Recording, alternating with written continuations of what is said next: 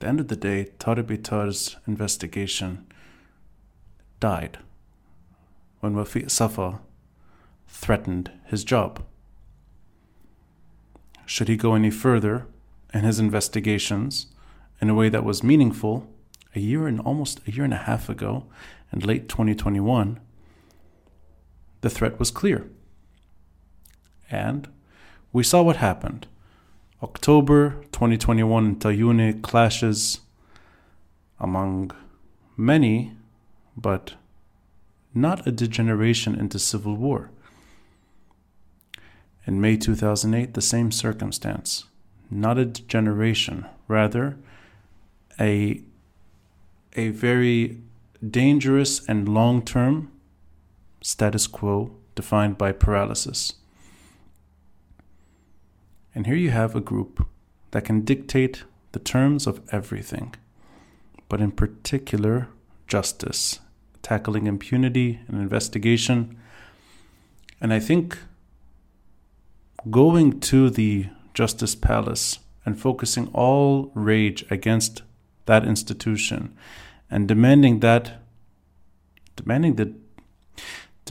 a justice authority to emerge that can challenge that situation, I think is unrealistic, and the emphasis cannot be from within. All these protesters could take over the Ministry of Justice. They could actually take over many institutions, but the larger problem will remain unscathed, and that's paralysis. Judge Bitar can stay in his job forever. And actually, it's been 15 months that he hasn't touched the investigation. He's still technically the judge in charge of that very huge portfolio, but he can't do his job. That's also paralysis. And should he be fired or replaced, that just means that he was trying too hard. He kept trying until the point that he's forced out. That may happen. But the opposite end, which is keeping him there and expecting him to be able to do his job, I think it's beyond the point. So the expectations, I think, should be reassessed, and the reasons Tarek Bitar cannot do his job are clear. Now, that's on one side, and I sympathize with that voice because they are doing everything they can despite not being able to tackle the problem. So expression, persuasion, escalation, the way I think people like Paul and Tracy Najjar or William Noon or everyone that's been showing up to these protests, that includes the 13 MPs, the Change MPs, that includes, I think, anyone, the Lukman Slim's family, everyone that is trying, by being present and being together and united, they're courageous, but they're also shackled. So that's one end. On the other end, you have, I think, I'm going to try to be sort of sympathetic, if that's possible here. There is a voice that is, it's always there, but it has sort of found its way into maybe... there's like a discourse taking place. It's been growing over time among observers and analysts that emphasize a point, which is ignore Hezbollah or put the whole issue on the shelf. Since you can't tackle it at home, or if you're unable to tackle it at home, ignore it and try to manage the free fall better. And that's been emphasized in reports, social media, on TV, among academic circles and think tank pundits, that crowd. There are many voices like this. I think some of it is sincere. Actually, it extends to even diplomats, writing opinion pieces in local papers, emphasizing that you should hold whoever you can to account. And this maybe even extends to someone like Macron, who even calls on Lebanese to change their leaders and find ways forward. There may be sincere, I don't think it's ill-intentioned always. I think some of it is actually trying to mitigate a disaster better. And it goes back to crisis management. It's sort of navigating when you can't tackle the fundamental problem. I'm going to point at two sort of sides here. The sincere side, which I think is sincere, I think wants a better Lebanon. And maybe doesn't want Hezbollah to remain as it is at the moment. Maybe wants to see a Hezbollah that is reformable, one that becomes a political party over time. Maybe that's how they want this situation to end. Yet they're unable or unwilling to articulate or tackle that problem, even when they have space to do so. That could be in literature, that could be among diplomats expressing their concerns to their capitals. That could be among observers and all the above, that when they can focus in on it, they choose not to. And maybe they choose not to, and here's where I speculate here. They choose not to in order to keep maybe a channel, maybe communication open to that group in different ways. Trying to maybe shape things quietly on the sides. I don't know if that's always true. There may be ideological perspectives here, and there may be also constraints, and maybe there are some honest people trying in the background, but I sense the majority is one of ideology. And the ideological voices are that, predominantly, Lebanese are the problem. They voted the wrong crowd. They chose the wrong leaders. Regional problems are not that important when it comes to the collapse of the country. That's a perspective, I think, that is easy to debunk, but they hone in on that. And, you stretch over time and you look at how paralysis has shaped politics, economics, institutional failure, collapse of a society. And if you're unable to look at paralysis and see how paralysis impacts all of that, and if you're unwilling to go down to what really keeps the state paralyzed over time, and if you're unable to articulate or tackle, maybe it becomes a job. It's almost like a career of how to navigate and how to maybe communicate with parties that don't want a reformed country or to disarm. In case in point, Hezbollah at the moment at least. And then it becomes a question of what can you do with Iran?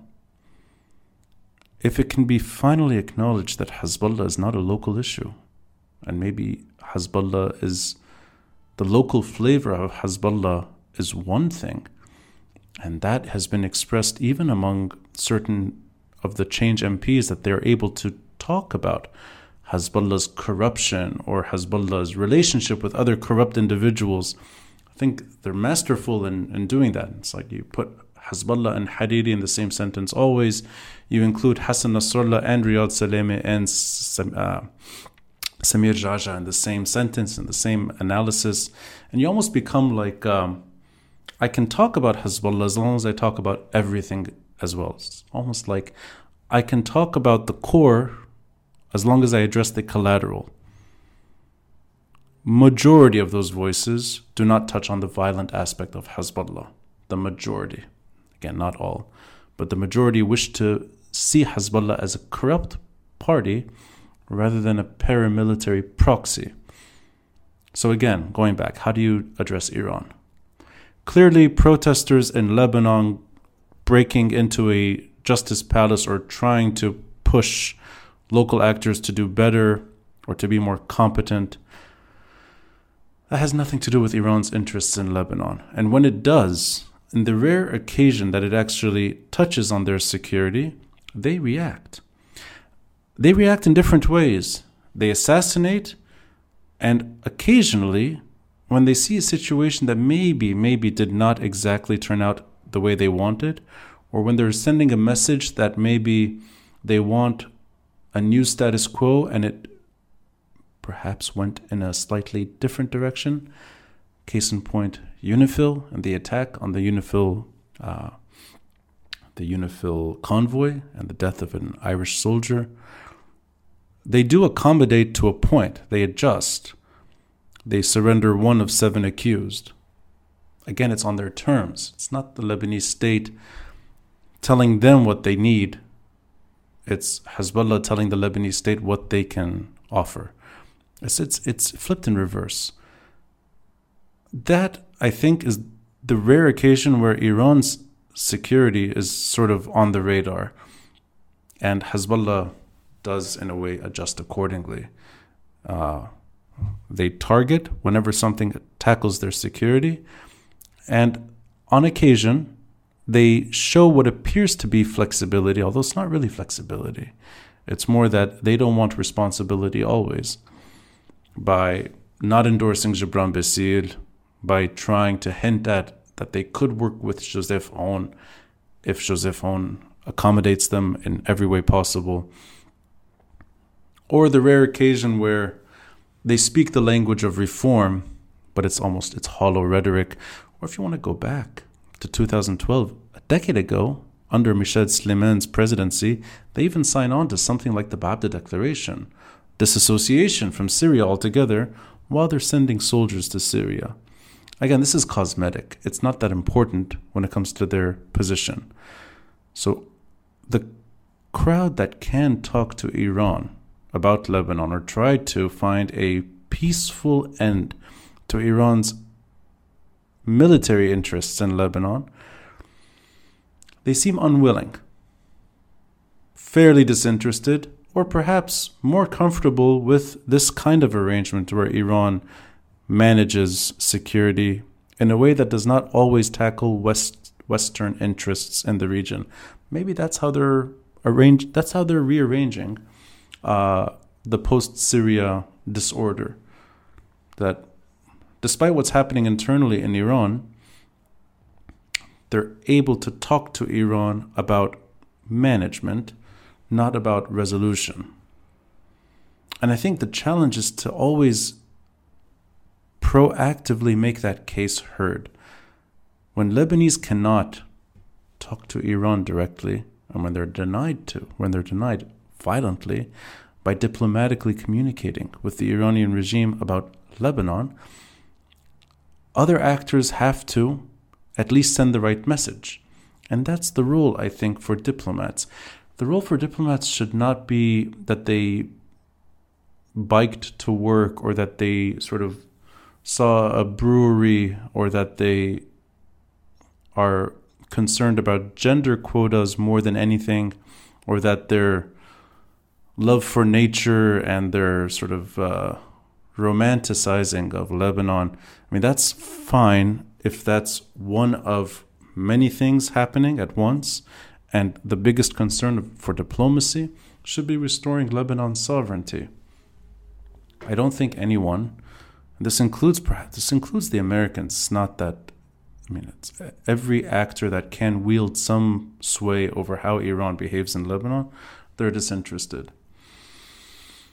That adds to the long-term paralysis, and the fate of this country, I think, is tied up into that. In that orbit, you also have many within Lebanon, some abroad, but there are plenty in this country that are trying to find access to power through the problem. Perhaps they want jobs. Maybe they're stuck in their career and they're unsatisfied with how far they've gone. Maybe they want to be ministers in the next cabinet. Maybe they want to be advisors to otherwise problematic figures. Maybe they're looking for an inroad into power. Power that panders, power that sort of sidelines Hezbollah, and a power that accepts them. And not just accepts them, tolerates them, accommodates them. You have many in Lebanon that are trying to wiggle their way forward in that climate. I mean, the obvious names are the political problematic figures that have emerged and have defended Hezbollah or nominally opposed them but have done nothing to tackle that security issue. Some want to be president. Some really want to be president, at least recently. And many in academic circles or this sort of punditry climate, I think they always make the case that it's voices like my own. I'm not trying to claim any authority here, but it's this kind of voice that challenges Hezbollah this way is more problematic than Hezbollah's footing in the country, the way they see it. Again, not making it about me or necessarily really about them. It's more what they represent, which is the status quo is not the issue. It's how to live with Hezbollah better. And the range of intelligence officials that once sort of befriended the Syrian regime, or those that are looking to reclaim authority by being revolutionary today, but they weren't revolutionary before, and they're fairly dishonest in how they talk about justice in this country and legal issues. I mean, all of these sort of former intelligence creatures that want a stake. Maybe they're betting on Syria returning. Maybe they're betting on Hezbollah sort of winning this round, at least in terms of being able to paralyze, but also that the state kind of comes back together, that they want to be there and they want to be friendly to Hezbollah. And I think, my own estimate, I think Hezbollah doesn't want things to be this bad. They want a paralyzed state that serves its interests, but then manages everything else accordingly. They don't want a sovereign or independent country. They clearly don't want a neutral country. They want a subverted state. And actually, they want to go back to what October 16, 2010 was like. Community leaders that may oppose them one day, but may say things against them sometimes. At the end, though, are doing their dirty work and leaving them alone, and contributing to a very fragile on a good day it's inefficient and sluggish and very difficult to govern. But on a bad day, on a bad stretch, bad years now, it's extremely corrupt. It's sectarian in every way that's negative, meaning it's communal anxiety all over the place, and individuals are not really respected in that story, but communities are not respected either. It's just sort of anarchy. And the death of what was once a vibrant enough, cosmopolitan, to a point, post-Civil War, somewhat restored, at least attempted restored country. And post-2005, all effort was made to make that a reality, and all that effort was subverted and destroyed by Hezbollah. I think Hezbollah wants to go back to that. A semi-functional state that serves their interests, and that's it. That may not happen. But I think things will remain paralyzed until the regional temperature changes on this country, unfortunately. But ignore the voices that try to reach accommodation with Hezbollah and discredit the fairly mediocre analysis and punditry that tries to blame everything else at the same level as the most sophisticated proxy army in the region and its role in keeping Lebanon as a battlefield for the region. I think it's probably, if it's anyone's responsibility in keeping this type of narrative going, it's the ones that I think don't want to live in a Lebanon that's paralyzed perpetually or put back together in a way that's good for Hezbollah. I think we need to keep those voices loud and clear, stubborn, and combative, at least in terms of intellect, while staying decent and eloquent and not resorting to social media bickering or, for that matter, shouting matches, which the more insecure voices in this country that are really sad and pathetic, they resort to that, at least in private. So they should be ignored, sidelined, they don't matter. What matters is finding a way for another country's security interests to no longer exist in this country. That's the battle. It's over 50 years now, where other parties that have nothing to do with Lebanon's geography are playing a detrimental role to our country's history and keeping us generations stuck and paralyzed. So, all courage and sympathy to protesters, and I hope their dreams, which I share, are realized when the regional temperature, in any way, shape, or form, cools down in this country, and there is a concerted effort to make sure Iran or any other country in the future cannot play this kind of role in Lebanon, once and for all. Thank you.